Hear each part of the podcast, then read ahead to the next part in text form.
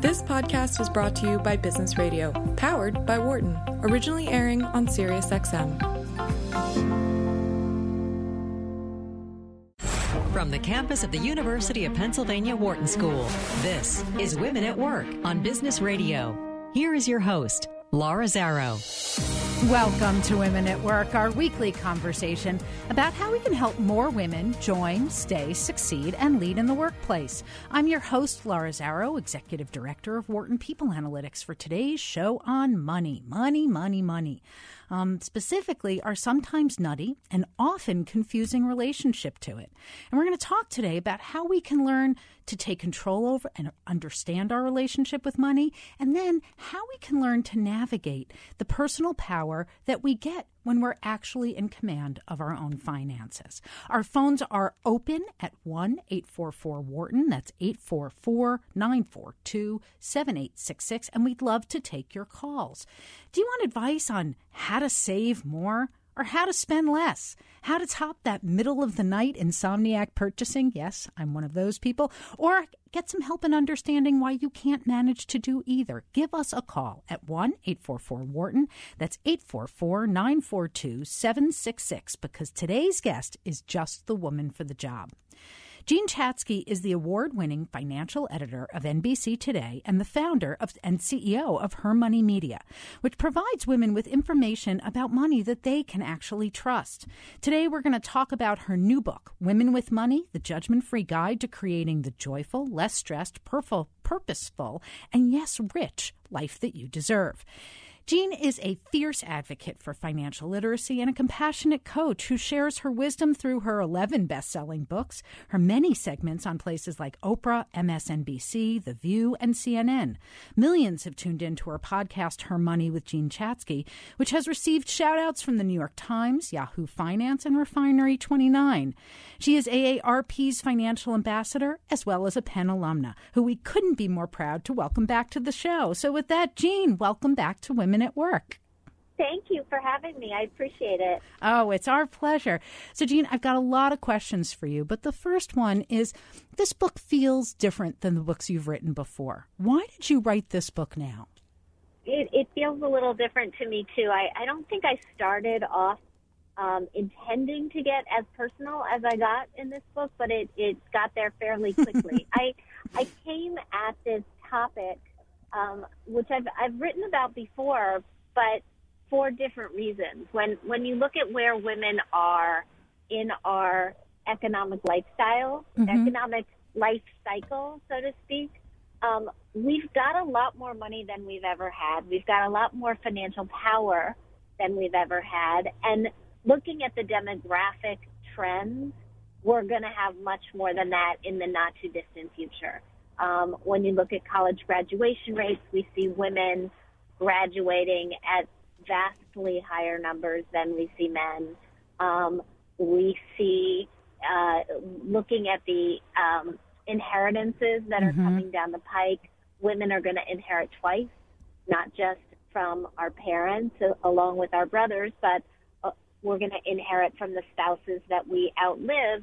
And the end result is that within a couple of decades, women will control about two thirds of the wealth in the United States and 75% of the discretionary spending around the world. So it's significant, and yet we don't feel prepared for it. That's an important point because it's kind of mind boggling when you talk about those statistics, and they're all real. Yet at the same time, my own experience with it, what I hear from other women, and what you talk about in your book is that our emotional relationship to money does not match up with the kind of power that we're having when it's aggregated and you look at it from a distance. Right. And it feels like because all of this money and power is coming our way, we really need to catch up and we need to catch up quickly. Yes. So that's why I put pen to paper for, for this book. Um, and I started just by asking hundreds of women, what do you want? You know, when you think about your money, what do you want it to get you? Um, and let them lead me in the direction of putting together a program that would accomplish those things. What was the most surprising thing that you learned in talking to all these women? Well, in asking that question, um, the most surprising thing was how fervent the need for safety and security is. It, it's, it stands in the way of everything else, sometimes to our detriment. How so? So- Well, when I asked that question, what do you want? What I heard before I heard uh, about the um, the the wish list Mhm. was I want security, I want stability, I want safety, I want savings, as in money in the bank, and we feel like we need to put ourselves on stable ground.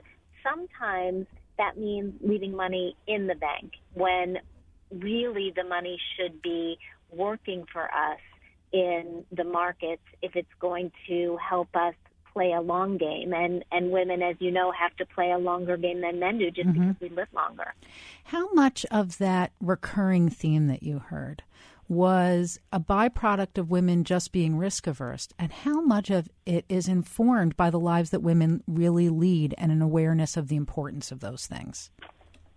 I think it's probably a good mix. I mean, I heard it in in a number of different ways. I heard I I want not just a car, but I want a safe car with every um, every airbag and you know state of the art backup camera. I want um, I want not just a house. I want a house with a paid off mortgage that nobody can take away from me. I think some of that, and and particular some, particularly some of the the yearning for um, large sums of money in the bank. Some of that I think is is the risk aversion that we've heard so much about. But I also think, to your point, it's risk aversion that we can't blame ourselves for. When we look at studies of um, couples who divorce, it's women who fall into poverty after divorce, it's not men. When we look at studies of um, when we look at studies of, of being safe in the world, women are not as safe as men in the world. It's, it's women who are victims of 90% of sexual assaults and rape. It, it's women who do not feel as safe walking home at night in our neighborhoods. I, I looked at this study that the Gallup organization has done for years about um, women literally walking home at night in their neighborhood and uh, only 60, I believe, six, uh, maybe even less. A, the, the number of women who said that they felt safe was significantly lower than the number of men who said that they felt safe. So then I, I looked at whether money could solve this problem. I, I, I looked at a cut of the data that only looked at the wealthiest women, women in the wealthiest neighborhoods. Still, seven, uh, 30% said they did not feel safe. Only 70% felt safe. And, and that is not something that, um, that's not something that you can blink away, No. right? That's not some, if that's something that you live with every day, that kind of fear, that kind of insecurity, of course it's going to show up in your financial habits. And that's also a fear that's about geography and resources. And when we come to how does money make you safe, money can insulate you. Sometimes it can Yeah. insulate you from seeing what the world really is like around you. But in those cases, in important ways, it can give you a ride home. It can make sure that there are lights on your street. It can let you take a taxi. It can enable, or an Uber, it can let you do things that protect you so that you're not as vulnerable. hmm Exactly, exactly. And so, um, I, laid those out in the book as as a sort of explanation for why we are, as a, a universal population of women, um, perhaps less willing and able to take risks than we should be. But then also, we have to look at who we are as individuals and, and where our individual histories with money came from and how they impact us. I was um, a couple weeks ago. I was I was at the MIT um, Age Lab, which is part of the MIT Media Lab, and the the guy who who runs this place, who is a researcher named Joe Coughlin, said emotion puts money in motion. And I, I wrote wow. that down because I think I know I've never heard that before. That's worthy of a it is- tweet. right? It is. It's so provocative because it's so true. Yes. Um, and yet, many of us do not understand our own emotional relationships to money. And you got to dig into that before you can change your habits and your behaviors um, and the tactical situation that you've got going on. I want to talk a little bit more about this because um, there was a way, even in reading your book, that different emotions got triggered in me, um, and I found ah. myself at you know nine thirty at night as I'm sitting with the book in my reading chair. I'm like, oh my god, I should move more money into my retirement account. I would feel better. And I realized that that was a moment where I might have been prompted by a certain anxiety and some cautioning by you um, to make sure that I'm maximizing my retirement. But there are also ways that we do unhealthy things, things that are not good for us that are driven by emotions. Could you talk a little bit about that and how we can learn to understand what those patterns are? Yeah, we have to understand what our own individual patterns are, and that means taking a little bit of time to look back on how you were raised and what the emotions around money were in your home of origin, um, which is not something that most of us have ever taken a look at.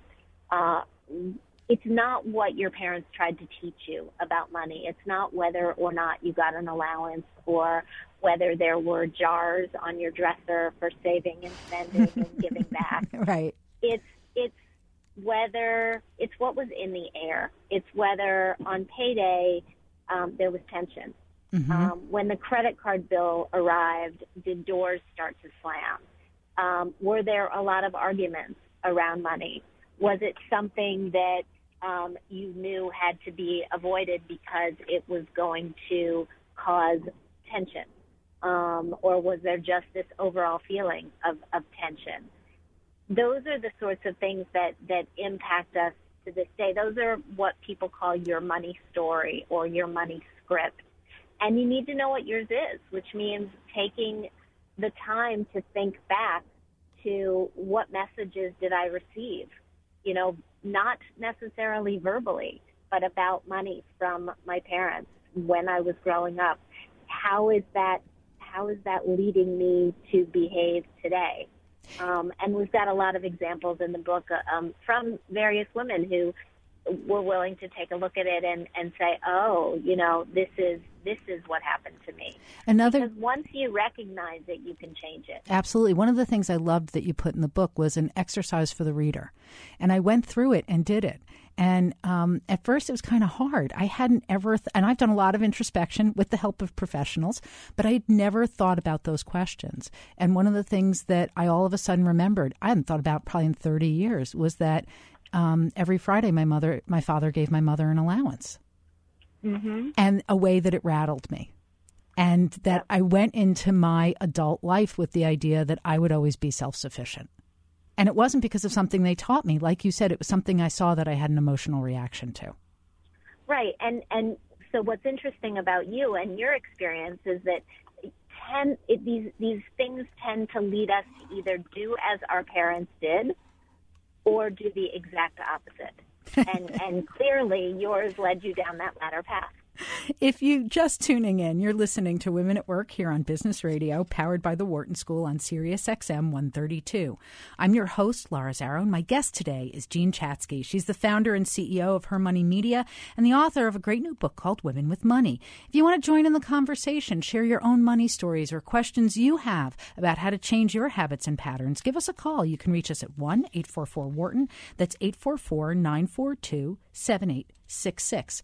So, Jean, as you were exploring um, your own money stories, you know, one, I loved how, you know, you shared a lot about your own personal discoveries in your life. Um, could you share with us one of the things that you realized was important to you that you then uncovered by examining this? Sure. Um, I mean, I so I learned a lot about myself and my um, and my uh, attitudes and reactions toward toward money um, around my 40th birthday, which is when I turned 40, which in and of itself is not fun, but um, it was when I got divorced or separated. It was when my father died, and and I started saving at that point like like a crazy person. I mean, it, it's what made me feel safe at that at that time. Um, but I I looked back to um, my family of origin and realized I got all of the messages about how to how to prioritize saving. Um, as as a very young child, I remembered, and I, it was one of those things that I hadn't thought about for years. But when my um, when my family was planning our first trip to Disney World, I think Disney World was actually relatively new at the time. I was probably 10, mm-hmm. 12, 13 years old. We had a family piggy bank that we, we called the pig. Um, I think it was actually a bull, but we called it the pig. And um, my my for years I would watch my my father and my mother, mostly my father, stash um, silver dollars, silver half dollars, occasionally some sort of a bill, but mostly those big coins in. And before we went, we sat around in the living room. We opened it for the first time in my life, shook it out, and and there was enough money in it to pay for the entry fees to the park. Um, and that was a big that was a big deal. That you is know, an a big amazing deal for lesson. my parents, but it was a big deal. It was a big deal for for us as kids too. So one of the so it's delightful. It, it, it's a great story about what you learned and how you remembered it and when you remembered it to show that these things are emotionally potent. But also Yeah. in my story, in your story, um, some of this is also about family dynamics and the relationships between parents. That it sounds like this was a joint effort on your part. I know in our household, our parents, my parents had very different roles with our finances and with money and different ways of uh, relating to it. In my own marriage, we did. Um, so, what advice do you have for people who are starting to build their family about setting up a healthy relationship with money? So if you've got another person in your bed, you need to know their money story as much as you need to know your money story, right? Uh, otherwise, it's it's very very easy to think that our our spouse or partner is being irrational when it comes to money if they don't do things the way that we do things. But money is one of those areas where opposites attract, and so you may be find you may find yourself drawn to somebody who is a great saver if you are more of a spender yourself. You know, things tend to go in in waves like that. But understand why, you know, if you can understand why they are the way they are because you've done this exercise, you'll be a lot more compassionate and a lot um, more empathetic about the different things that they're going through. And then you can set up systems that enable you to deal with this. So one of the one of the examples that I have in the book, a woman, this was just an unbelievable story, except for the fact that it's true. Um, a woman explained that her, her father was a financial planner. She was raised with values of poverty. They, you know, we don't, we don't have enough. We don't have enough. They would go to stoop sales on the weekend. One night, I get, I think they lived in a, in a small town. One night they went to the local Dairy Queen. Her father took her and, and her siblings and she said everybody was coming up to her dad at the Dairy Queen and talking to him. And she realized her father owned the Dairy Queen. that that you know this narrative of we have no money, we have no money just wasn't true. But it still it still gets her to this day, even though she and her husband are doing fine. She feels like there's never enough, and it's really hard for her to spend money, particularly on her. And the way that she dealt with it was to set up a slush fund that is specifically for spending on her. Oh, that's Um, interesting. And, and it's helped. It's helped with the. It's helped with the issue. It, it has enabled her to sort of, if the money is in that account, she is able to let go of it. so, Jean, I have to tell you, my producer Patty has a question for you. She's going to chime in for a second. Hey, Patty. Hi, Jean. Um, I have.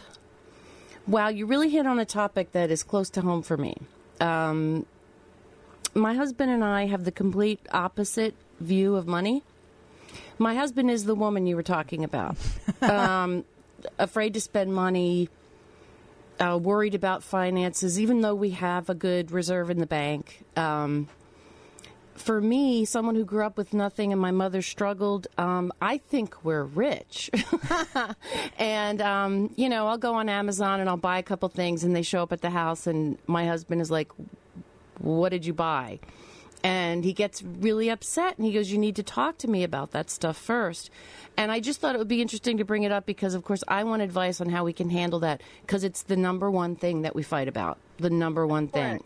And um, and um, I know I don't handle it well. I think he overreacts, but maybe I'm wrong. So hopefully you can advise me, and I'm sure the other couples that are listening right now. I, I, it's you're not the only one, right? Money is the number one thing that all couples fight about. At least if we look at it statistically, more than in-laws, more than sex, it's it's money at the top of the list. Um, I, I think there are two strategies that might work here. I mean, if if you've done the exercise of setting your sort of short, medium, and long-term goals, and knowing how much money is being put away for those things as well as how much you need to pay your bills on a monthly basis. Then you have a better handle on what's discretionary, and that can help. Um, that can help with these kinds of um, spending decisions. I don't. I don't think it's healthy for uh, for either member of a couple to have to ask permission to spend, you know, relatively uh, to spend amounts of money that are relatively meaningless within the context of their financial life. Mm-hmm. You may figure out that if you take that discretionary pool and you divide it up, you can have money that is yours to do with as you wish, and he can have money that is his to do with as he wishes, and you can agree that you don't have to talk about that money. It can be a separate credit card, it can be a separate debit card, or a separate bank account. Um, you can also try if you've merged everything and you don't want to unmerge everything. You can also try draw, drawing a line in the sand as far as an amount. So if it's over $500, then of course we'll talk about it, but we don't need to talk about it up to that amount.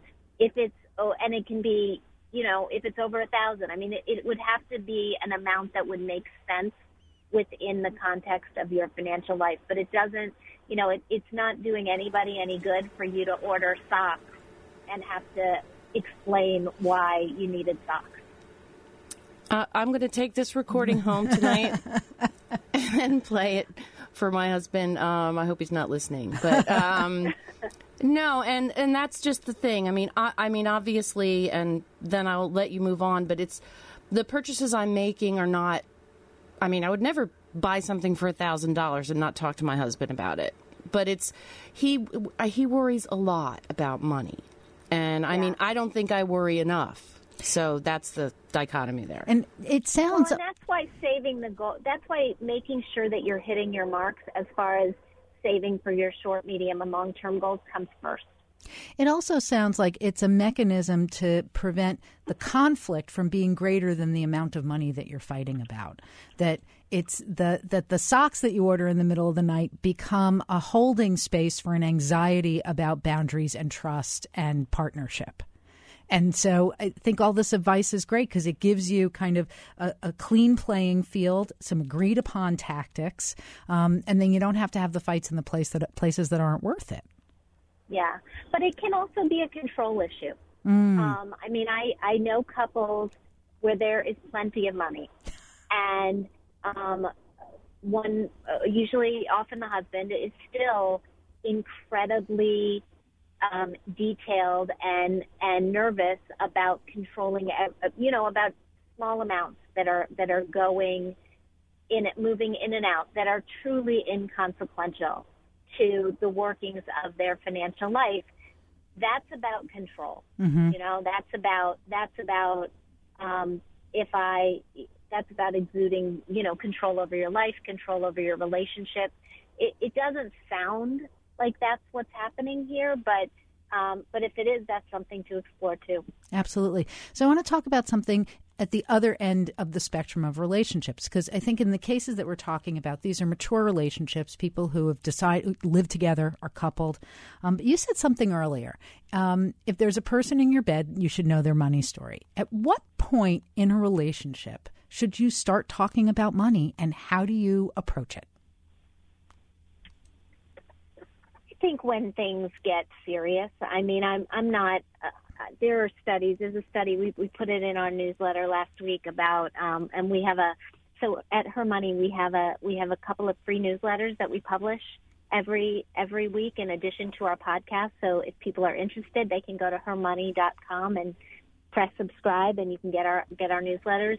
We we put a story in our newsletter about millennials and how um, they are sharing information about their credit scores and and the amount of debt they're carrying much much earlier than prior generations. Um, I think when you get to the point where you know you're going to be spending significant amounts of time with a person and you want to uh, lay out some rules for how you're going to pay for the things that you're buying mm-hmm. together mm-hmm. or apart or that you're doing together or apart it's an it's an okay time to have a preliminary money conversation i mean if one person is significantly more able to afford things than another then you don't want it to be a, a source of tension you want you know if you want to spend time with somebody but you can't do all the things they want to do because you can't afford them it, it's okay to put that out there and say can we think of things to do that are a little less expensive sometimes. I'd like to pick up the bill. I just can't do it in this restaurant. Um, as the relationship gets further down the road and, and that'll lead to discussions about I mean so many people are carrying so much in student loan debt, mm-hmm. right? If that if that's a burden, that's something that somebody that you're spending significant amounts of time with should should know about.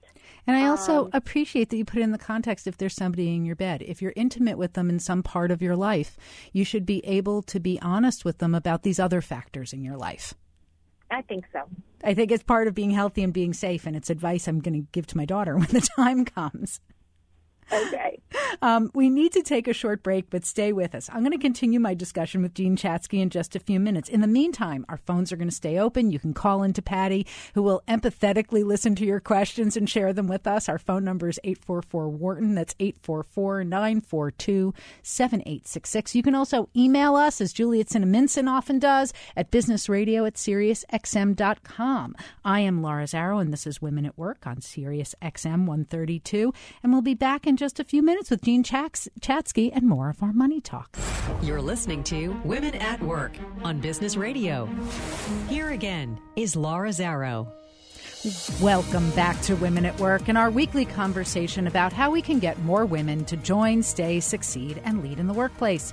I'm your host, Laura Zarrow, Executive Director of Wharton People Analytics, and my guest today is the amazing Jean Chatzky. Jean is the founder and CEO of Her Money Media, a fierce advocate for financial literacy, and the author of a new book, Women with Money The Judgment Free Guide to Creating the Joyful, Less Stressed, Purposeful, and Yes, Rich life you deserve. Uh, Jean, welcome back to Women at Work. Thank you. So, one of the things that you mentioned before the break, actually in the beginning of the show, is you were giving us a framework for why this book is so important right now. That we're living in a world where women are increasingly have more money than we've ever had before, more power over that money than we've had before, and that um, women are going to wind up being responsible for two thirds of the world's wealth. Yet at the same time, I saw a statistic that said women owe two thirds of all college debt, but only make up 50% of college graduates. So, given that in the big picture, we're gonna we know we're gonna wind up being responsible for money. How do we make sure at the start of our adult story we don't wind up overly in debt? Uh, that is such a good question, and it's a question for women and men, right? I mean, the the amount of debt that students today are carrying, um, particularly um, in careers where they may not earn a, a Wall Street salary mm-hmm. or a law salary or a doctor's salary, is is just um, is just difficult to deal with. I, I think that the, the long term answer is that we have to look at college as a value proposition. And even if you, I, I know it's unrealistic to ask kids who are going into college how much or what they think they're going to do when they come out. I mean, if you had asked me when I was starting Penn what I thought I would do when I come out, it certainly wouldn't be this. right. And having having you know, and uh, my my kids were exactly the same, and I think what that what that argues for is is borrowing based on lower than anticipated earnings. Um, the the general rule of thumb is that you really should only be borrowing in total the amount that you expect to earn in your first year out of college. That's um, really and a, interesting. And a lot of people are, are borrowing you know, many, many times that I, I would say to anybody who, and, and it's not always, it's not always our fault, right? There is a, mm-hmm. there's a fascinating but really, really disturbing story in the New York Times today about for-profit graduate schools mm-hmm. and, and the amount of debt people are taking out for master's degrees in, in, um, fields where they will never, you know, it, where it, they will earn enough to pay it back eventually, I hope, but it will be really, really difficult. Um, it, it argues for finding schools that want you to attend so much they are willing to offer you significant chunks of merit aid, not aid that has to be paid back. Mm-hmm. Um, those schools are out there. Yes. Um, but you, you've got to cast. We have to cast a wider net than than many families are casting today. Absolutely. It's that the equation is so different, also, as you noted, based on different fields. And part of the dynamic is that there are fields that women traditionally go into that pay less than the fields that men go into. So, the other thing that I'd encourage is for young women also to be open and brave about the kind of fields that you go into as long as you're interested in them. Yep. And no, no question and to partner it then with schools that are offering you reasonable aid packages. Um, I think one of the next pivotal points in our lives where we kind of set our financial course is when we negotiate our first salary. And you have a great part of the book where you talk about being under earners and the wage gap and the parts of the wage gap that are a byproduct of our un- lack of awareness and ability to negotiate. Could you give us some advice, especially for those kids out there who are embarking on their first jobs? They're going out and interviewing now that graduation is over. Um, what should we be mindful of as we go through the process? Do some homework. I mean, there's so much on the internet these days about what jobs should pay, what jobs do pay on sites like PayScale and Glassdoor and Salary.com. So you can do a little bit of sleuthing before you go in and interview for a particular job. And then whatever the original offer is, ask for more. Don't throw out the first number if you can at all um, avoid it. Sometimes it's really difficult. Um, but if you do have to throw out a number, throw out a high one and know that it will be a negotiation. Um, 57% of men, young men, negotiate for their first job out of college. Only 7% of women do. And the problem is that all of our next salaries hinge off that first salary. Mm-hmm. Um, and so, I mean, that hopefully that is changing with prior employers no longer being able to ask you what you are making today in some states like New York. Um, but it's it is um, it's a big, big hurdle to overcome. So think about um, think about and know your facts before you go in, just like you know your facts when you went into the when you're negotiating for that first job, what are the other places that that number impacts? Because it's not just your salary. No, of course not. It's your it's your retirement benefits, um, the the contribution that gets made to um, the contribution that gets made to your retirement accounts, your 401k. It's it is, um, it, you know, it. I think. I mean, I, I don't know what else, other things you're thinking about, but it. it no, those it are some big ones. Tentacles into into lots of other areas in your life, including Social Security long term, your company's yeah. matching benefits. Mm-hmm. Absolutely. And, and so, what you earn over your lifetime, the gap between women and men starts at that moment. And so That's it's worth right. it to go in prepared. And one of the things that you talked about was something that I never would have dreamed of. Um, certainly in my first jobs and even well into my adult life, which was to ask other people what they were making. It seemed so taboo to pry. It still seems taboo. And I will it. talk but about millennials are doing it. And I'll talk about amazingly intimate things with my women friends, but not that. Why are we yeah. so afraid to talk about money and how do we move past it? Um, we're afraid to do it because people told us not to do it. For you know, for, and we're good for girls. years and years, we were told that that's exactly right. The the nice thing is that talking about this in in day to day conversation is easier once you practice. It's like a lot of different things. If you can get yourself to do it once, the next time it's it's easier. Um, like and that's most true things. of negotiating too. Yeah. Um, you know, if you are asking whether you're whether you're asking for a salary, whether you're asking for a rate, if you are running your own business, um, the more you get yourself comfortable with just saying this is what it is, the the um, the easier it is.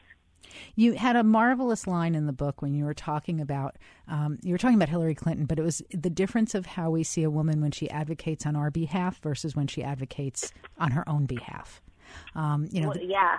The difference of how she was perceived as Secretary of State versus as a candidate. Um, for women who are going in to negotiate on their own behalf, um, how do you recommend that they we start the conversation? it's not about you and what you need. It's about what you bring to or have brought to the company.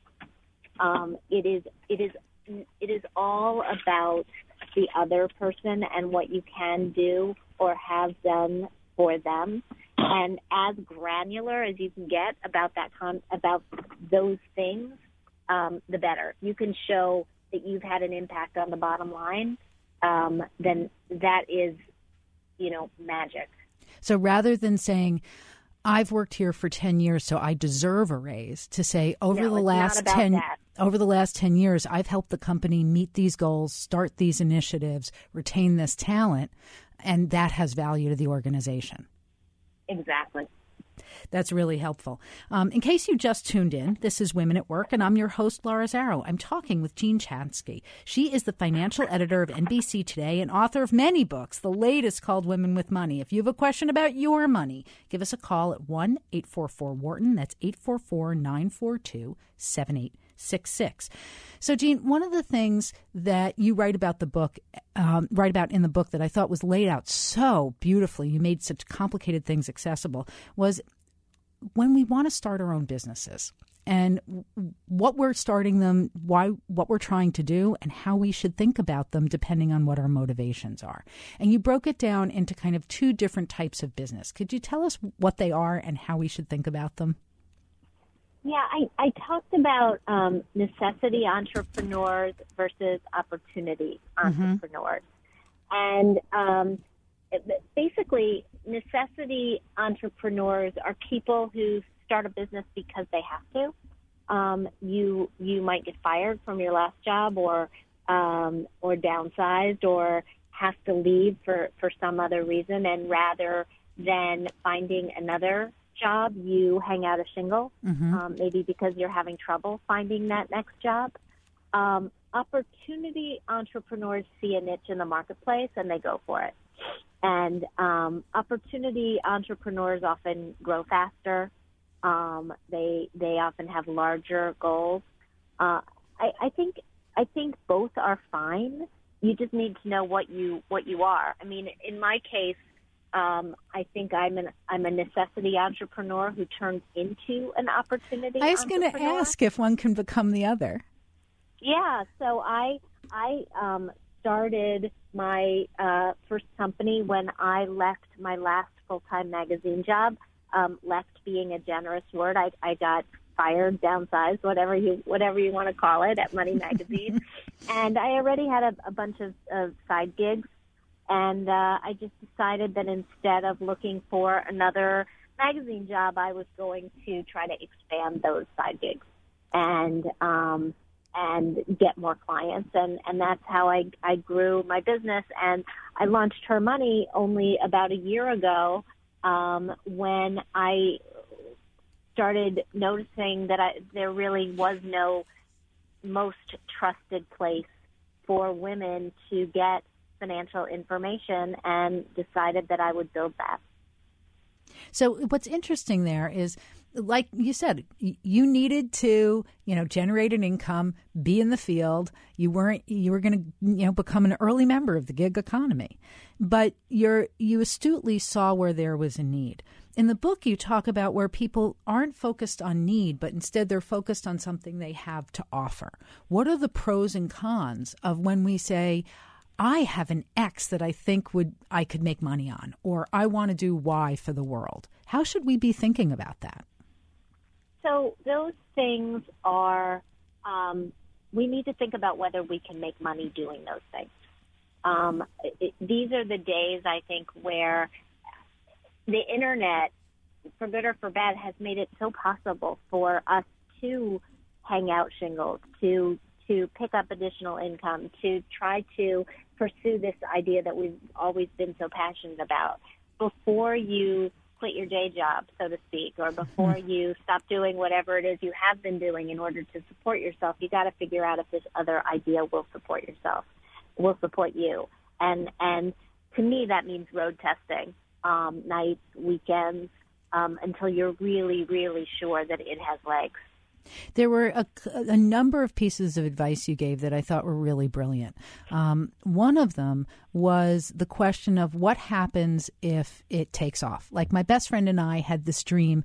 Um, she had made an absolutely beautiful chuppah, the canopy that you get married under for my wedding, and we mm-hmm. thought, oh, we could go into business. We could be chuppah makers what are the things that you need to think about? What if all of a sudden there was um, a convention of Jewish weddings, and they now wanted to sell a thousand chuppahs in a month. Are you prepared to deal with that? What are some right. of those ty- types of quest- questions that you need to ask yourself when you're thinking about this cottage industry that you want to turn into a real business?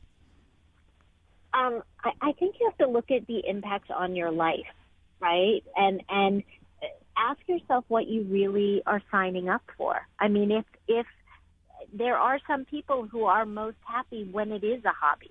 You know, mm. when it mm. a part-time endeavor, when that they they want to do this, they want it to be successful, but they don't necessarily want it to take over and become Etsy, right? You don't want you don't want to have a business that's that's that size, um, or maybe you do, but this is these are the sorts of questions that you you think about when you're deciding if it's just going to be you, if it's going to be you and somebody else, if it's going to be you and a whole bunch of people.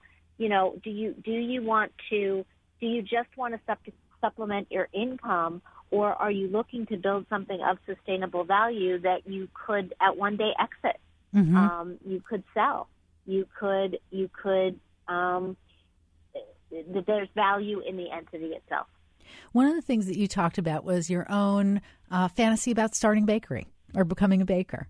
And you gave some yep, great advice. I had for a long time um, until I went to cooking school, and I very quickly put on 20 pounds, and um, and decided that spending that much time in a kitchen was not so that I mean I love to cook, but uh, that that was not not wonderful for me. The morning so, run wasn't going to fix that.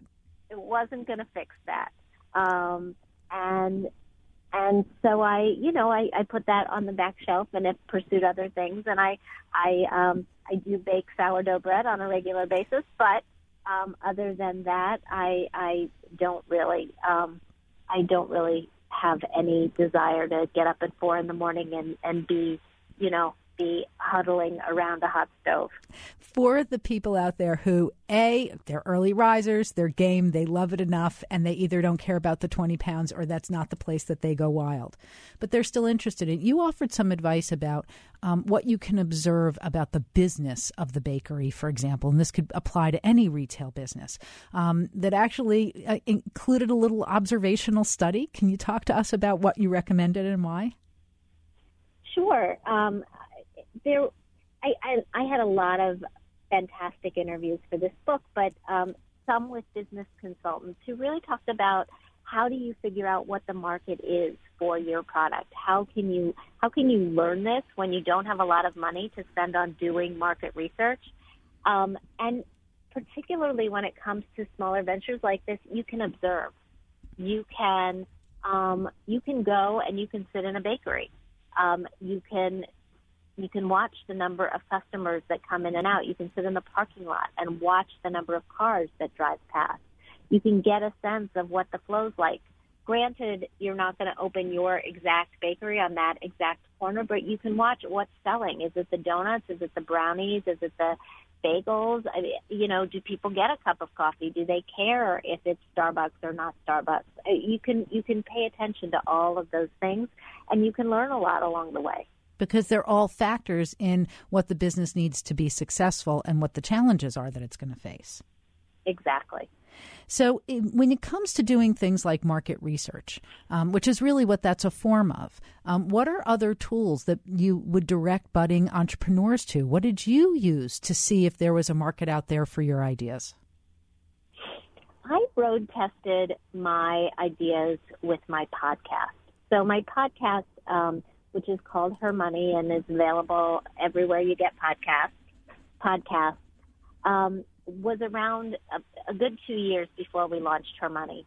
And I listened to my listeners who were, we have a mailbag segment where I answer questions and, and they were writing in in great numbers and telling us what they liked and what they didn't like about the podcast. We did some surveying of the listenership of the podcast to see what they wanted more of, what they wanted less of.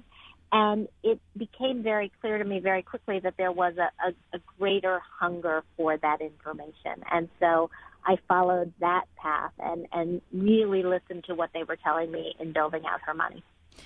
So you started this, as you said before, as a necessity entrepreneur, and you were able to grow it into an opportunity opportunity, an opportunity entrepreneurship.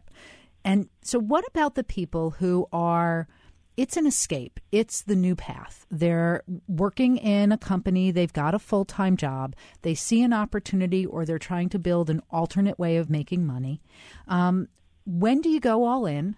When do you keep two things juggling at the same time? When is it your side hustle, and how do you make the decision to go in whole hog? I think you make the decision based on what the business is telling you right? When you're in, when you're involved in it, when you're enmeshed in it day to day, the business is telling you what it demands. It's telling you whether um, whether you've got more um, demand than you currently have supply for, and that may be enough of an indication that you have to gear up. You know, you're, you listen to your clients, talk to your clients, um, and then look at your life and decide if that's really a path that you want to go down or if you are more comfortable being somebody else's employee and getting your benefits that way rather than having to eh, buy the health insurance and open the 401k on your own. Right, and be responsible for all of it. Um, I'm exactly. glad that you come back to also that kind of emotional self awareness. Um, in the book, you kind of laid out some key questions that you should ask yourself, attributes um, characteristics that are important for entrepreneurs to be successful. Could you share some of them with us?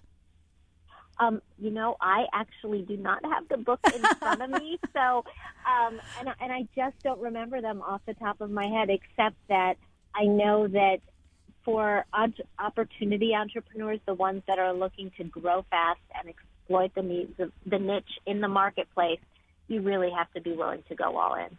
Yeah, without a doubt. So uh, let me share some of them with you because they really struck me because they all also sort of reminded me of the same characteristics that um, I used to assess in art students who really belonged in art school as opposed to studying art um, as a side hobby or as a minor.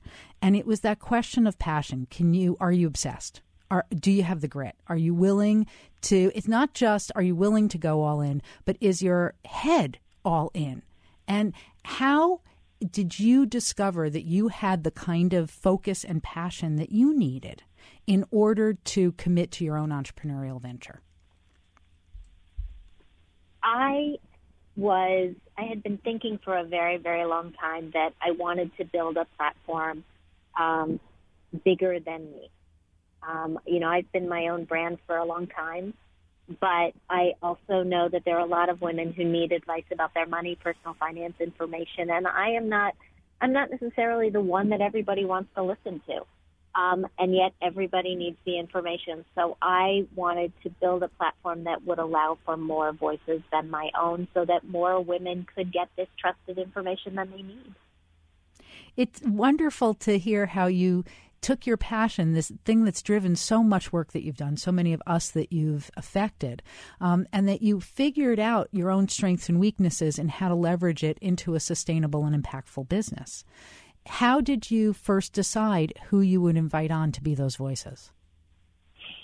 We are still a work in progress, but we're growing organically. If you listen to my podcast, you know that there are other members of our team. Kelly Hultgren is our resident um, millennial. Um, we've got uh, Katherine Tuggle, who spent many years at Inc. magazine um, working on other kinds of projects, and we have invited other women to to start joining us. So it's a it's a work in progress. Um, aside from all the things that you've known all along and all the things, there's all the things you're learning from all of these amazing people who join you on the show. One of the things that I hear from the people we talk to and my own friends um, is this question of if I'm not where I should be, if I don't have, let's say I'm in my 50s, six times my salary in, put away for retirement, is it hopeless? I should join a commune? What can I do to start closing the gap? Um, the, you should you should absolutely take a look at your numbers and absolutely take a look at what it is going to cost you to live in retirement. But there is a lot that can be done by working a little bit longer, by delaying Social Security as long as you can, and by making some conscious shifts about downsizing your lifestyle, downsizing your life, whether that is moving to a smaller place or moving to a less expensive place tax wise. There is a lot of there, there are there are so many things you can do, and the the most heartening things that I've been reading about retirees is that they are resilient. Um, they're making the right decisions for their own financial lives, and retirees who are already retired are a lot less worried about running out of money in retirement than those of us who are looking at retirement in the road ahead.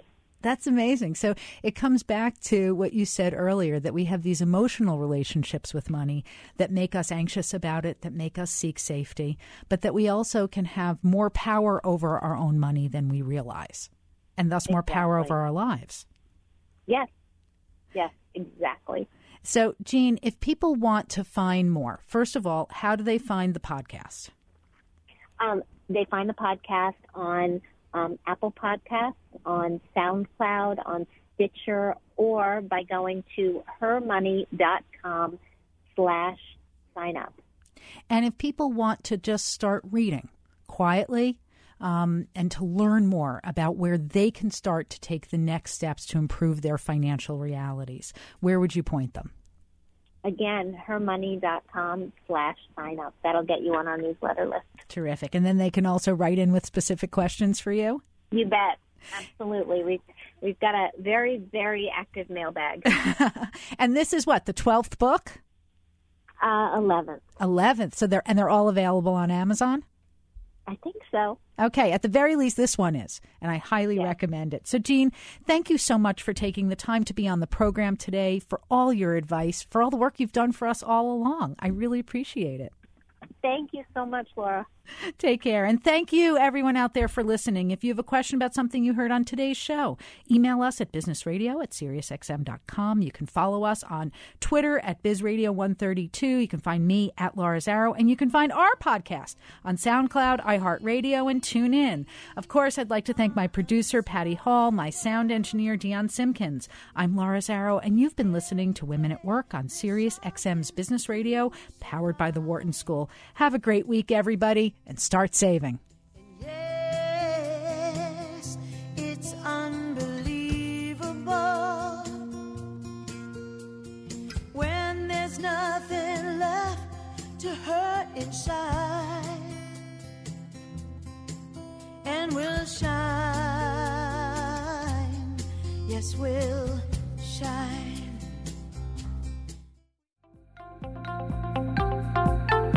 For more insight from Business Radio, please visit businessradio.wharton.upenn.edu.